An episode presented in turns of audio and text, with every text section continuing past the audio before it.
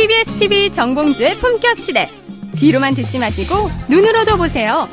시민의 방송 TBS TV는 IPTV, 케이블 TV를 통해서 시청할 수 있습니다. KT 올레 TV 214번, SK BTV 272번, LG U TV 176번을 통해 시청할 수 있고 케이블 TV의 채널은 TBS 홈페이지를 통해 확인할 수 있습니다. 구글 Play Store, App Store에서 TBS 앱을 검색 다운로드 받으면 24시간 어디서나 TBS TV를 시청할 수 있고요. 유튜브, 네이버 TV, 다음 TV 팟을 통해서도 시청 가능합니다. 정봉주의 품격 시대. 이젠 눈으로도 보세요.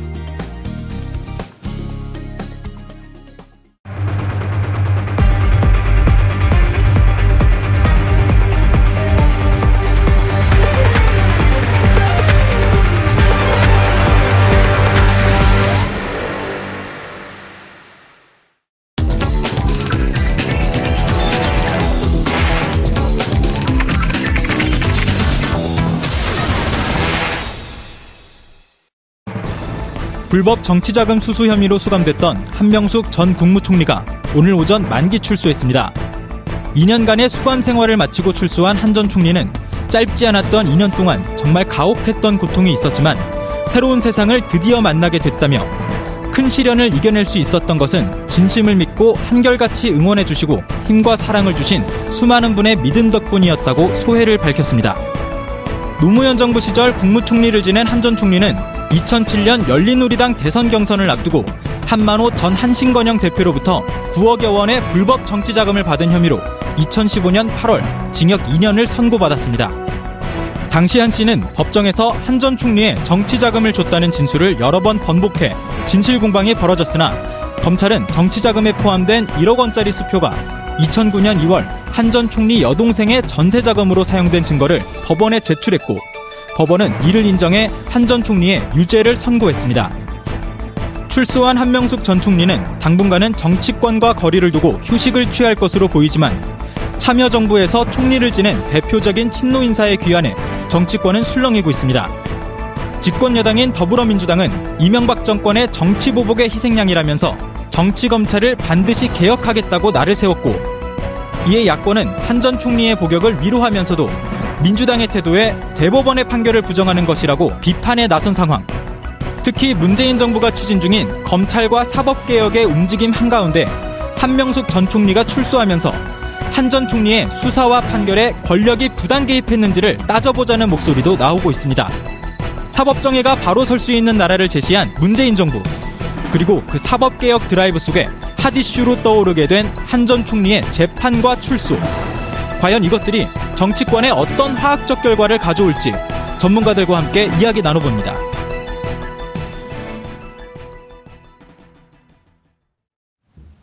(8월 23일) 수요일 정봉주 품격시대 두 번째 이슈 들어가겠습니다 불법 정치 자금을 받은 혐의로 2년 징역형을 선고받은 한명숙 전 총리가 오늘 새벽 00시 00초 01초 만기 출소했습니다 한 전 총리는 수많은 믿음 덕분에 시련을 이겼다며 당당하게 살아가겠다고 밝혔는데요. 당시 검찰의 수사가 표적 수사라는 논란이 많았죠. 이 문제와 관련해 전문가 세 분 모시고 말씀 나눠보도록 하겠습니다. 장윤선 오마이뉴스 기자 계속 자리 지켜주고 계시고요. 법조계 최고의 변호사 이자 변호사 자리하셨습니다. 예, 오늘 웬일이십니까? 예. 이렇게 띄워주시고. 원래 뛰었어요. 예. 뛰었다가 싹 피, 피하고 뚝 떨어지죠. 머리는 네. 어디서 그렇게 까셨어요? 네? 이렇게 제, 제꼈어요, 머리는? 아주 멋, 멋있는데요? 자연 그대로입니다. 어, 아주 멋있어요. 카메라 한번 봐주세요, 저기. 어유 아주 윙크까지 하고. 아, 윙크했어요. 예, 아주 윙크했어요. 예, 차지현 교수님 자리하셨습니다. 예. 예. 차지현 교수님 늘 볼 때마다 이렇게 느끼는 건데 놀러 오신 옆집 아저씨 같아요. 그렇게 경험합니까? 저랑 나이가 같아요. 어, 그래요? 예. 어, 두 분이 같아 보이네. 자, 한명숙 총리, 전 총리 오늘 출소했는데, 네. 아, 00시 00분 01초에 나오는 거거든요. 아, 그렇습니까? 예, 그게 오늘이에요. 예. 예, 그 교도소장 재량으로. 네. 오늘 00시, 그 오늘 24시간 안에만 내주면 됩니다. 근데 어떤 사람들은 5시, 네. 6시 이때 내주는 교도소도 네. 있고 원님은 몇 시 나오셨어요? 저도 00시 00분 01초. 아. 근데 이제 예를 들어 갖고 무전 취식한 사람들, 네. 어, 절도한 사람들 이런 사람들 한 새벽 음. 6시쯤에 내보내는 경우도 있습니다. 아. 왜냐하면 나가자마자 영, 그 새벽에 나가면 갈 데 없어서 또 절도하고 또. 바로 들어옵니다. 그런 경우가 많아요. 저 제가 예전에 사회부 할 때 그 법원 취재할 때 그 본인 다시 감옥에 가고 싶다고 판사님께 애원하는 노인의 예. 절도범 10일 나와서 살수 10일 없는 그런 경우가 네, 많거든요. 네, 봤습니다. 네. 그 산으로 가지 말고요. 네, 하여튼 그 얘기 갑자기 예, 그 생각이 났어요. 예. 한명숙 전 총리 왜 이렇게 논란이 되고 있죠? 출소하자마자. 출소하자마자 논란이 되는 핵심 이유는 사법 개혁인 것 아. 같습니다. 물론 이제 앞으로 이재화 변호사님 말씀하시겠지만, 어, 이게 여야가 정확하게 엇갈리는 입장이 나오고 있습니다. 그러니까 여당에서는 굉장히 억울한 예. 옥살이였다 이런 얘기가 나오고 음. 있고요. 야당에서는 그 사법 부 전체를 뒤흔들려는 것이냐. 특히 이제 추미애 대표 발언 때문에 예. 기소도 재판도 잘못됐다 이 발언 어허. 때문에 이제 그런 입장이 나오고 있는 건데요. 어, 여러 가지 의혹들이 계속 있어 왔었어요. 그리고 한명숙 전 총리는 굉장히 그 본인의 죄에 대해서 무죄를 주장을 하고 있었고, 검은 상복을 입고 이제, 에, 그, 저, 뭡니까, 그, 에, 자기의 결백을 주장하기도 했었죠. 그러니까 그런 측면에서 보자면 이게 진실이 엇갈리는 측면, 정말 한명숙 전 총리가 어, 돈을 받았을까 이런 부분에 대해서는 여전히 논란의 여지가 있는 얼마를 상황이기도 받았다 하죠. 그러면서 9억 원이죠.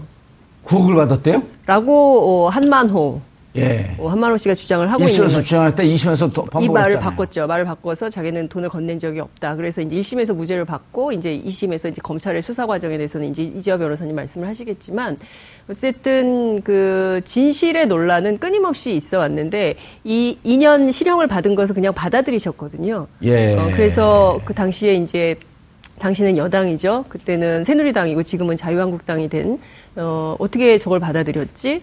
무슨 이유였지? 뭐 이런 그 음. 의문도 있었던 상황이죠. 그렇지만 이제 한명숙 전 총리 감옥에서 계속 끊임없이 주장했던 바는 본인의 이런 처지 이런 거 그 뭐 얘기하지 말고 어, 유일하게 정권 교체만을 위해서 일로 매진해달라 이런 당부를 음. 여당인 더불어민주당이 계속 했었던 걸로 제가 어, 예. 취재로 전해 들은 바 있습니다. 사건 일지를 좀 한번 정리를 그 CG를 다시 한번 좀 띄워주시죠. 처음 처, 처음서부터. 예. 이자 변호사님, 네. 이게 사건을 쭉 그 말로만 하면 좀 헷갈리니까 저 일지 보이시죠? 예. 예, 저걸 보면서 좀 그 정리를 해 주시죠. 2010년도에 지방선거가 있죠. 예. 한, 한명숙 총리가 민주당 서울시장 후보. 서울상 후보로 갔는데 그때 그 대한통운 예. 그 곽경 곽, 곽영욱. 영욱. 사장으로부터 미화 두 차례 걸쳐서 미, 미화 5만 달러를 어, 받았다는 취지로 예. 공소 제기돼서 그 사건이 이제 무죄가 선고돼요. 아, 곽 전 사장은 네. 한명숙 전 총리에게 미화 5만 달러. 그럼 우리 네. 돈으로 하면 얼마죠? 한 5천만 원, 6천만 원쯤 되죠. 예. 그런데 이제 이 이제 곽 전 사장의 진술이 어 공간에서 어, 만찬을 한 이후에 의자에 놓고 왔다. 어허. 그렇게 이제 진술을 했었는데 그 누구잔지도 모르잖아요. 그런데 그때 당시에 그 경호원이 한명숙 총리가 먼저 나갔다고 진술을 한 거니까 결국 의자가 돈 받은 거 아니냐 아. 이렇게 해서 무죄 난 거예요. 예. 거기에서 이제 무죄가 날 것이 거의 100% 확실시 되자 예. 미리 검찰에서는 카드를 준비를 해서 음. 이번에 지금 한신공영 예. 사장 한만호 사장으로부터 뭐 9억을 세 차례 거쳐서 9억을 받았고 한신 공영인가 한신 건영인가요? 건영입니다. 한신 건영. 한신 건영. 네. 한만호 어, 한신 건영 회장이 한명숙 전 총리에게 9억 원을 줬다. 예. 라고 하고 그러니까 별건 사건이 하나 또 뜬 거네요. 그러니까 그 한만호 그 대표는 그때 당시에 이제 서울구치소에서 이미 다른 사건으로 구속돼 있었죠. 예.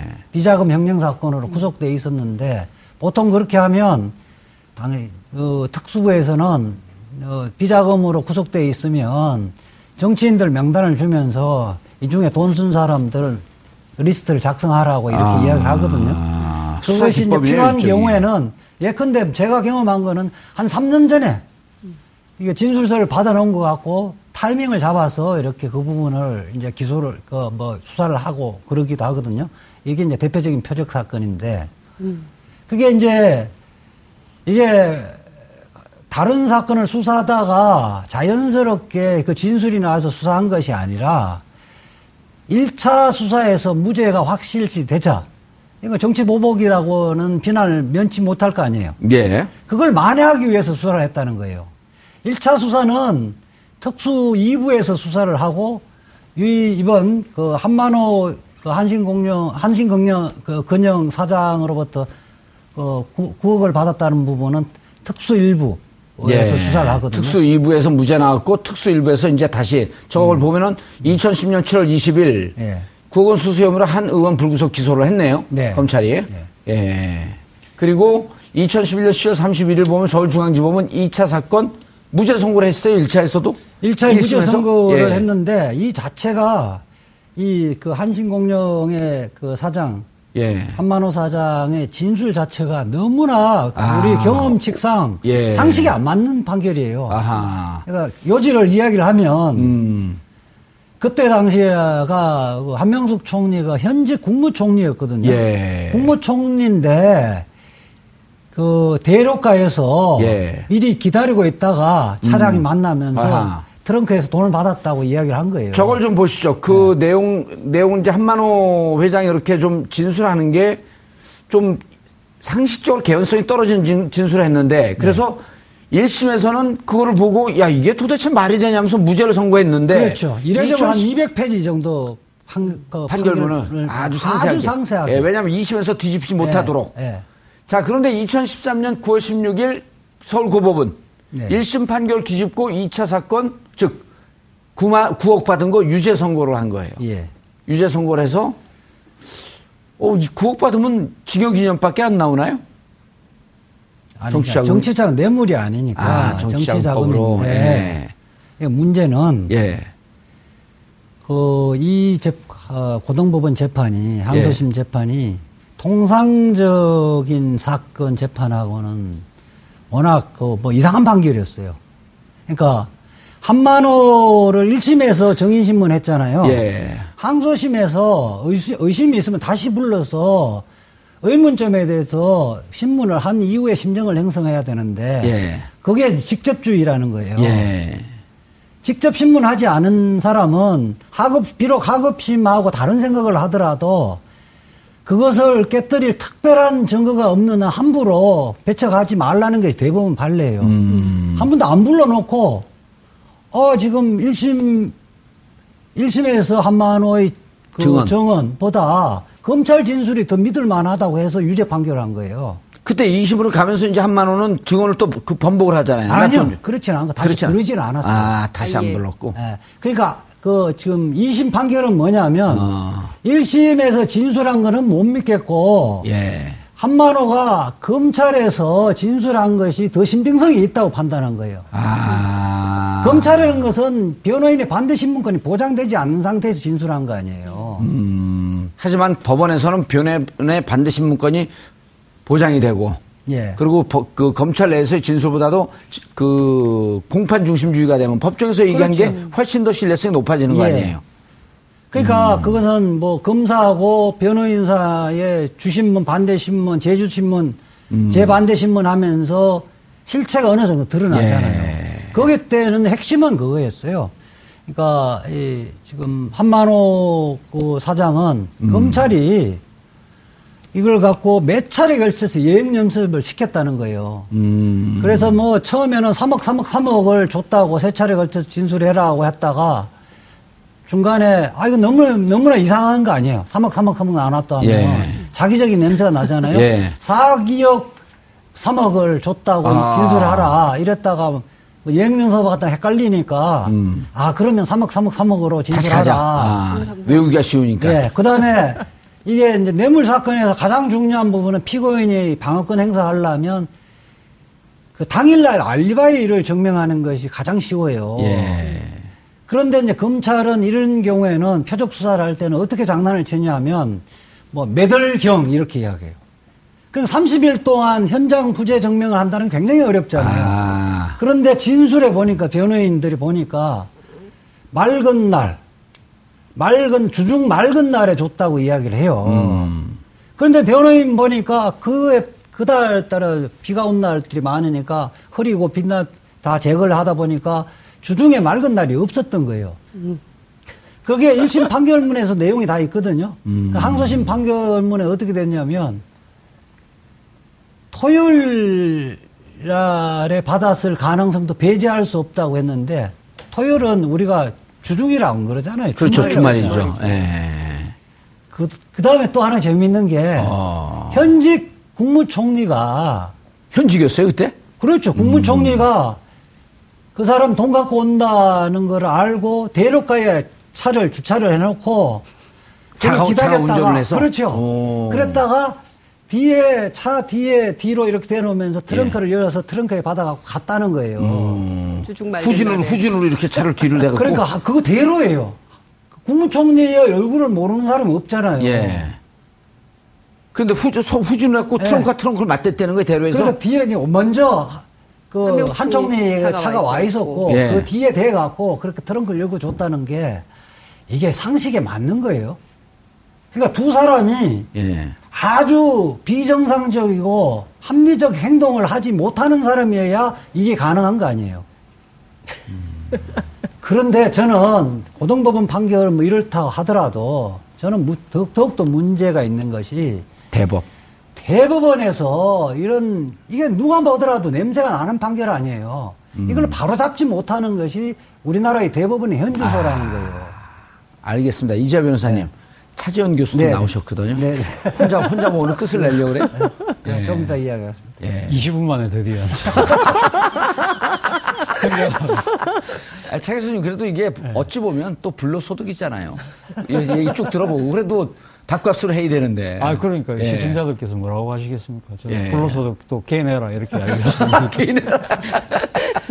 근데 그 예. 아까 우리 앵께서 말씀하실 때 팩트가 하나 틀린 게 있어서 예. 제가 지적을 하겠습니다. 그 오늘 한명숙 전 총리 오늘 출소는 새벽 5시에 아, 새벽 5시에 했어요? 예, 공공시간이고 오, 그럼 미리 통보를 주는데, 그거를? 통보를 주는데 그 오늘 새벽 5시로 아마 통보를 받았던 모양입니다. 그렇기 때문에 오늘 그, 그 더불어민주당 의원들이 많이 나왔지 않습니까? 예. 그 5시 맞춰서 다 나왔습니다. 어, 저는 그, 그, 어차피 12시도 못 갈 것 같아갖고, 이 바- 방송 때문에, 그, 물- 전화 물어보지도 않았어요. 그리고, 당에서 안 알렸죠, 저한테는. 아, 그렇습니다. 왜냐면 뭐 제가 카메라가 저만 비치니까, 의원들이 싫어해요, 그걸. 예. 아, 그 5시. 그거 지적하려고 이제, 이제 끝난 거예요? 한참 미뤘습니다. 아니 근데 예. 저는 사실 뭐 대법, 이- 아니, 대법 개혁이라고 하는 얘기를 하니까 딱 이게 오네요. 왜 이게 예. 지금 논란이 됐나 이걸 지금 물어보니까 20분 만에 아직 정답이 없었고 그쪽으로 넘어간 거거든요. 예, 예. 대법 개혁 문제 때문에 한명숙 총리의 이 재판은 의미가 있다. 그렇죠. 사실 그 대법원에서 전원 합의체에 의해서 이거 판결이 났었거든요. 그래서 아, 이것도 부판결이 아니라 전원 합의 판결이에요? 전원 합의체입니다. 전원 합의체 아. 판결인데 유죄가 어, 났던 부분 중에서 이제 이거 지금 나머지 3억 초반에 3억 말고 나머지 6억 받은 부분 까지 다 해서 총 9억 받은 것 중에 예. 그러니까 그 나머지 6억 부분에 대해서는 이제 의견이 엇갈립니다. 3억 음. 받은 부분 그 중에 1억 5천인가는 전원 유죄로 판결을 했지만 음. 나머지 그 6억 부분에 대해서는 그 의견이 엇갈리는데 그 8대 5로 의견이 엇갈립니다. 음. 8대 5로 의견이 엇갈리는데 그러면 소수 의견으로 그 이야기했던 무죄라고 이야기했던 그 6억 부분의 무죄라고 이야기했던 판사들이 그 뭐를 무슨 논리를 이야기했느냐? 첫 번째는 그겁니다.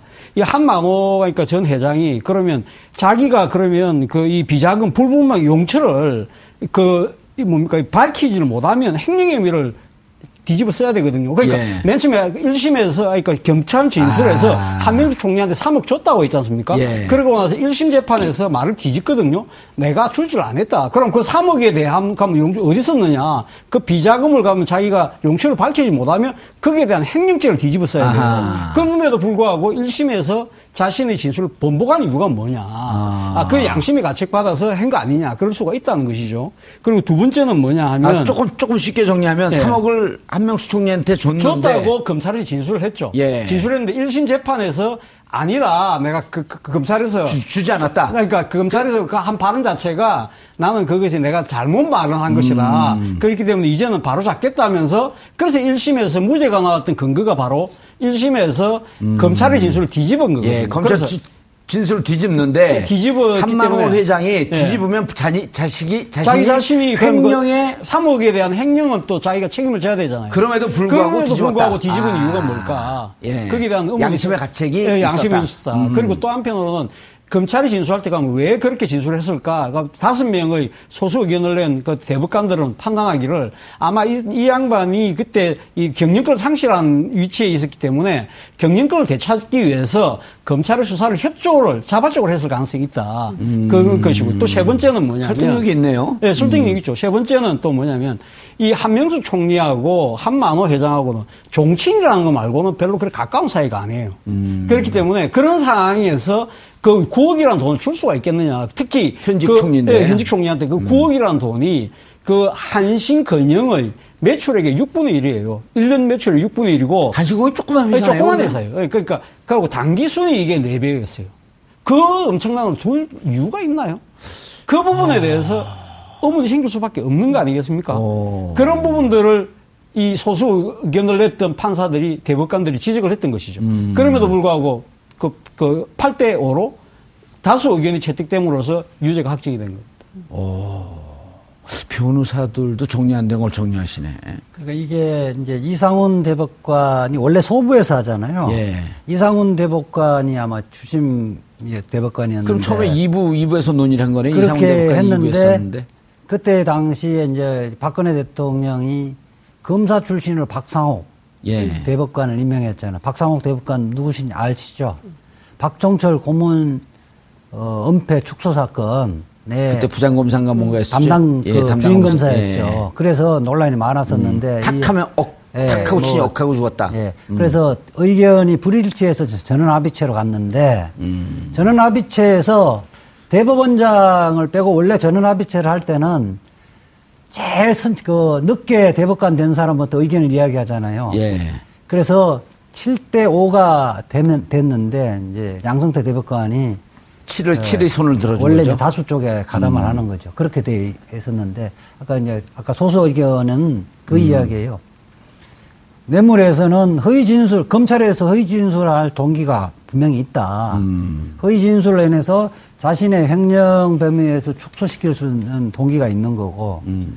그런데 1심에서 이게 자기가 더 처벌 받잖아요. 예. 받음에도 불구하고 진술을 자기에게는 불리한 진술이죠. 한명숙 총리한테 사실은 5억, 3억 부분은 비서인데 빌려준 것이고 5억 부분은 딴 데 썼다고 이야기를 한 거거든요. 예. 근데 이제 여기서 비서하고 한명숙 총리하고는 좀 아는 관계예요. 음, 한만호 근데 그래서 비서하고는. 뭐 수표 뭐 이야기가 나오죠. 예. 수표 이야기가 동생의 전세 자금 전세 자금에 들어갔다고 하는데 거꾸로 이야기하면 뭐냐면 현직 국무총리한테 뇌물을 주는데 수표로 주는 사람이 대한민국에 있을까요? 근데 그때가 어떻게 됐냐면 같이 이야기하는데 전세 자금 전세금을 늘려서 가는데 아 이거 며칠 있으면 이게 보험금을 만기돼서 찾을 수 있는데 보험금을 깨야 된다 하니까 내한테 돈이 있다 비서가 이야기하면서 그 1억을 준 거고 그게 보험금 며칠 있다가 보험금을 찾으면- 만기가 돼서 또 수표로 준 거예요. 예. 저는 변호사 생활 20년 했지만은 고위 공직자에게 수표로 뇌물을 주는 거는 나 본 적도 없어요. 차라리 계좌로 주죠, 그러면. 아니면 카톡으로 사진을 찍어 놓고 주죠. 이런 거는 상식에 반하는 거죠.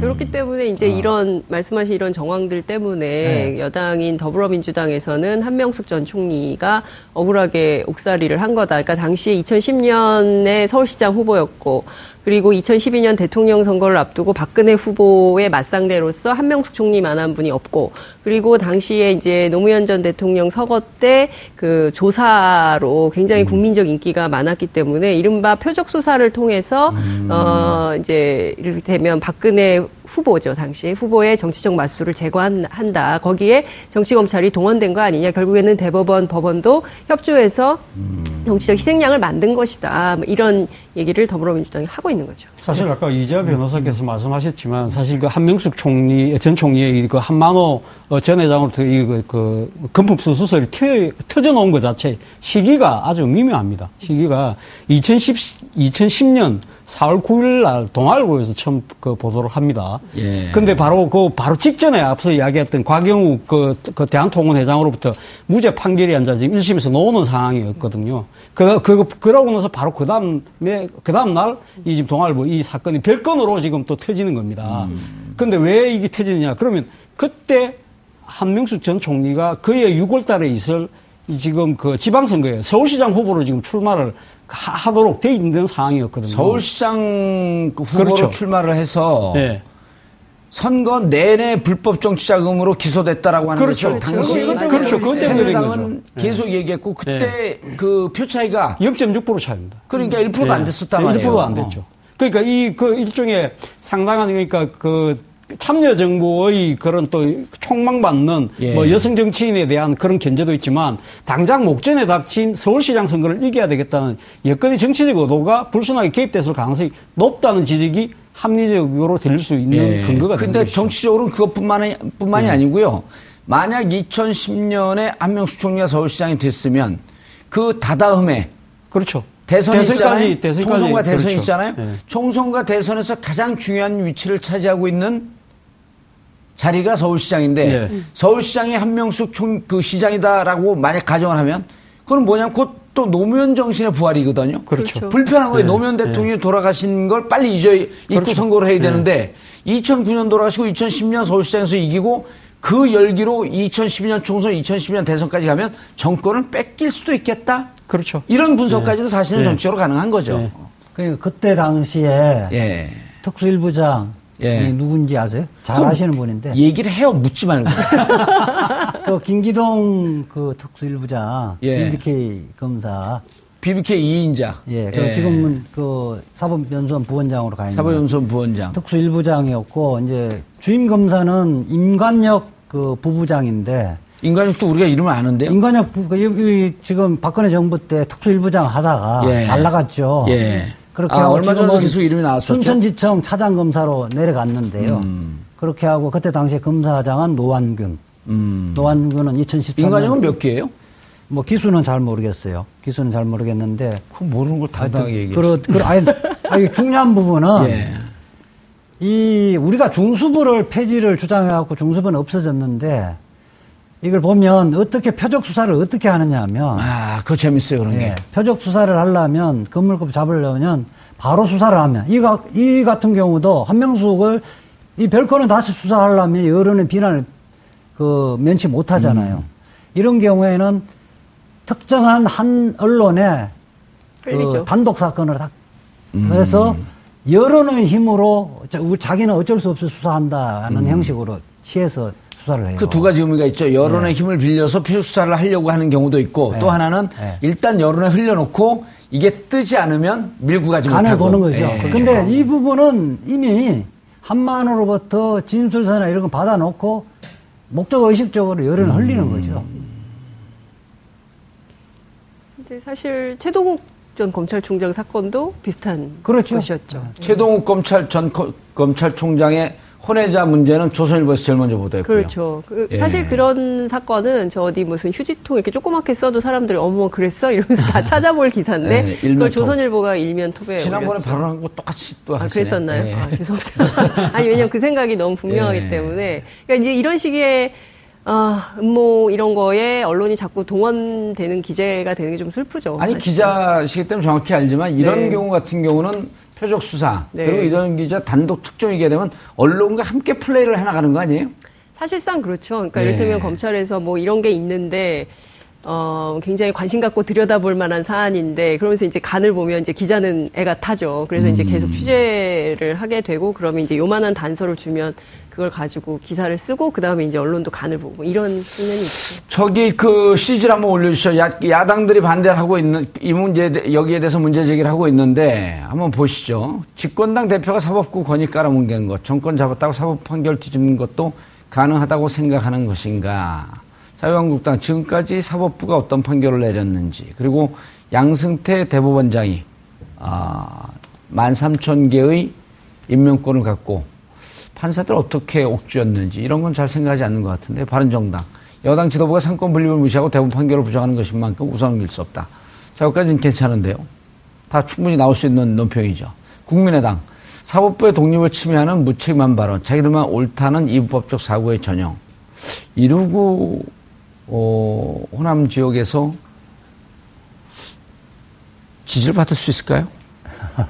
저는 이게 문제라고 생각합니다. 그러니까 대법원이 숱하게 예. 잘못된 판결을 함에도 불구하고 사- 상권 분립이라는 그 외피 속에서 책임을 지지를 않고 있는 거거든요. 예. 비록 어, 확정 판결됐다 하더라도 잘못된 판결은 성력 없이 지적을 해야 돼요.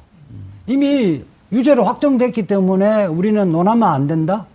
이거는 상권 분립을 형식적으로 이해하는 거예요. 사법부 신뢰도가 OECD 국가 중에 최하위예요, 우리가. 그러니까 국민들의 그 그렇죠 사법 그 사법부에 대한 불신이 사실은 하늘을 찌르고 있는 거거든요. 예. 지금 검찰 개혁뿐만 아니라 법원 개혁도 해야 된다. 음. 그리고 파- 평판사들이 사실은 그 정치적인 사건 부분에서 윗선에 음. 눈치를 봐서 제대로 판결 못 하겠다는 것이 70% 이상이잖아요. 예. 심각한 상태예요. 70%좀 나왔죠. 이상은 네. 아니었고. 예, 그좀 나왔죠.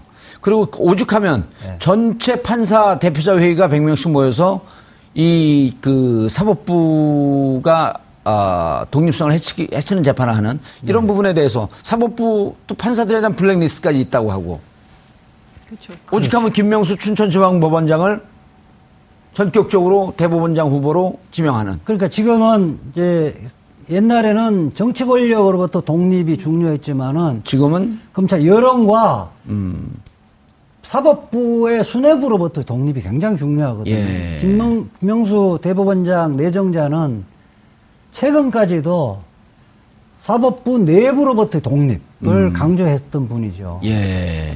그리고 이 대체적으로 지금은 뭐 시국 사건이나 예. 이런 부분에서 이념적인 성향을 갖고 있는 사건이나 이런 부분에서 예. 판사들이 자유롭게 판결을 못 해요. 예.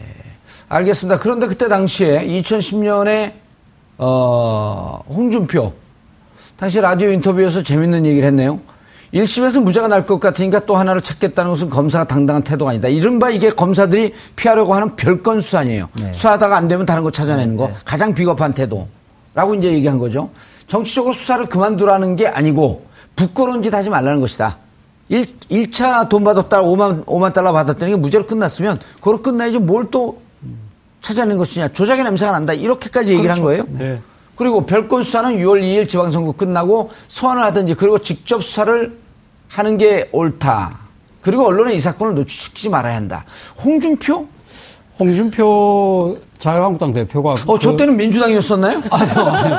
아니, 그때 사실 뭐 한나라, 그때는 집권 여당 한나라당이지만 한나라당 내에서도 주류가 아니고 약간 비주류 쪽에 서 있었기 아, 때문에. 그 검사로서, 검사 예, 또 출신 검사? 출신이고 예. 그렇기 때문에 그런 별건 수사가 갖고 올 수 있는 여러 가지 정치적인 후폭풍 이런 부분 다 음. 오래 해서 이야기를 한 것이죠. 근데 문제는 지금 이분이 지금 뭐- 뭘 하고 계십니까? 자유한국당 대표 아닙니까? 예. 근데 오늘 논평 놓은 거 보십시오. 오늘 지금 그, 그, 그 사법부의 결정을 지금 그러니까 지금 이 여권 지도부가 상당히 지금 무시하는 것처럼 그런 이야기를 하면서 강하게 지금 비판을 하고 있는 거거든요. 예. 그렇다고 한다면 이 처음에 당초 자체가 잘못 깨어졌다고 하는 것이 홍준표 대표의 생각이 지금도 맞다고 한다면 그런 식의 논평은 조금 자제할 필요가 있다. 또 하나는 생각이 뭐냐면 저는 그런 생각을 해봅니다. 그러니까 지금 그러면 한명숙 전 총리가 그럼 지금 대법원의 판결에 불복을 했나요?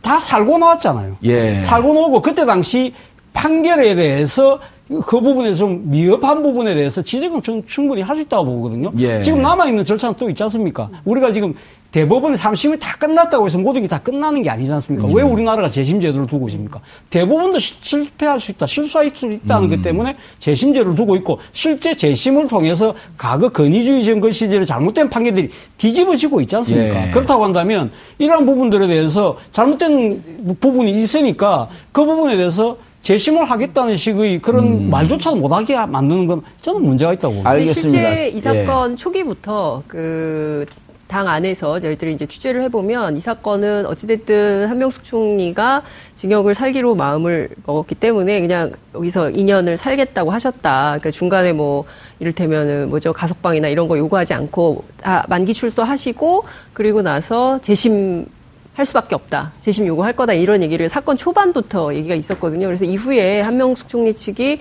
어떤 행보를 할지는 좀 지켜봐야 될 것 같아요. 그런데 그 이른바 이제 70년대 박정희 독재 정권 네. 시절의 어, 인혁당 사건, 건, 예. 그다음에 민초학년 사건, 예. 그다음에 난민전 사건, 네. 음. 그리고 75년서부터 79년까지 김기춘 당시 공안부장인가요? 그 주도했던 23건의 간첩 조작 사건. 간첩 조작 사건 이런 것이 재심 신청해갖고 30년, 40년 만에 네. 무죄가 나오는 경우가 90%가 넘어가고 있어요. 그렇죠. 그럼 그때 당시에 뭐라 그랬냐면 박정희 공화당 쪽에서 네. 사법부의 판결과 권위를 존중해야 한다. 네. 삼권 분립해치는 거냐? 그런데 40년 지난 다음에 보면은 다 조작 사건이었단 말이에요. 그렇죠. 그럼 어떻게 봐야죠? 그때 그 주장했던 사람들 아 돌아가셨겠구나. 그, 이 문제가 지금 일반인들 보면 예.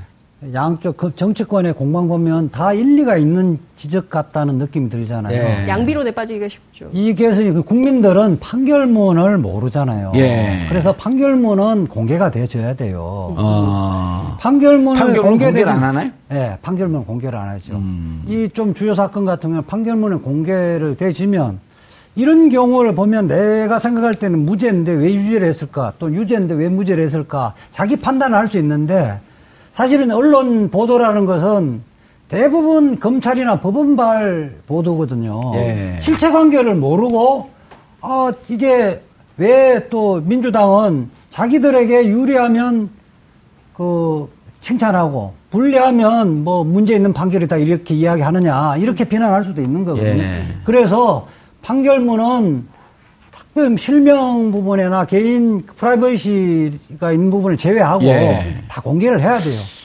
이재 변호사님, 예. 그제 BBK 재판 때도 대법원 판결이 예. 그냥 기각한다 이 한 줄이었거든요. 예. 이유도 없이. 예. 어, 진짜 그러고 보니까 판결, 판결은 받았어요, 그때? 판결 받았죠. 그 SNS에다 좀 공개 좀 하시 그랬어요. 어. 그 판결문 하여튼 그거는 생각을 해보고요.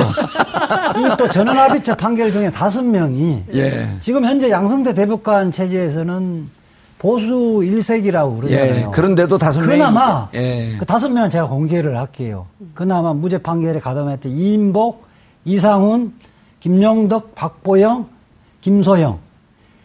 비교적 그나마 합리적인 보수라는 사람은 무죄에 다 가담했던 거죠.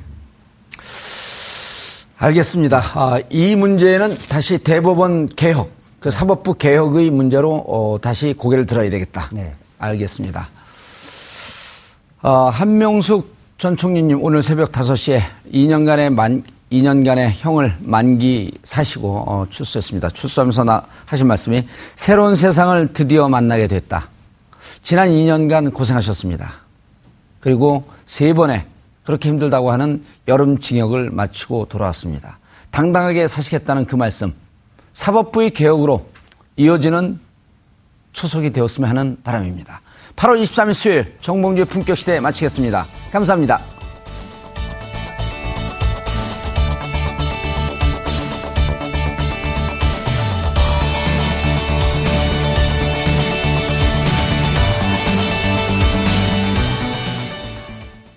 오늘 방송 좋았나요?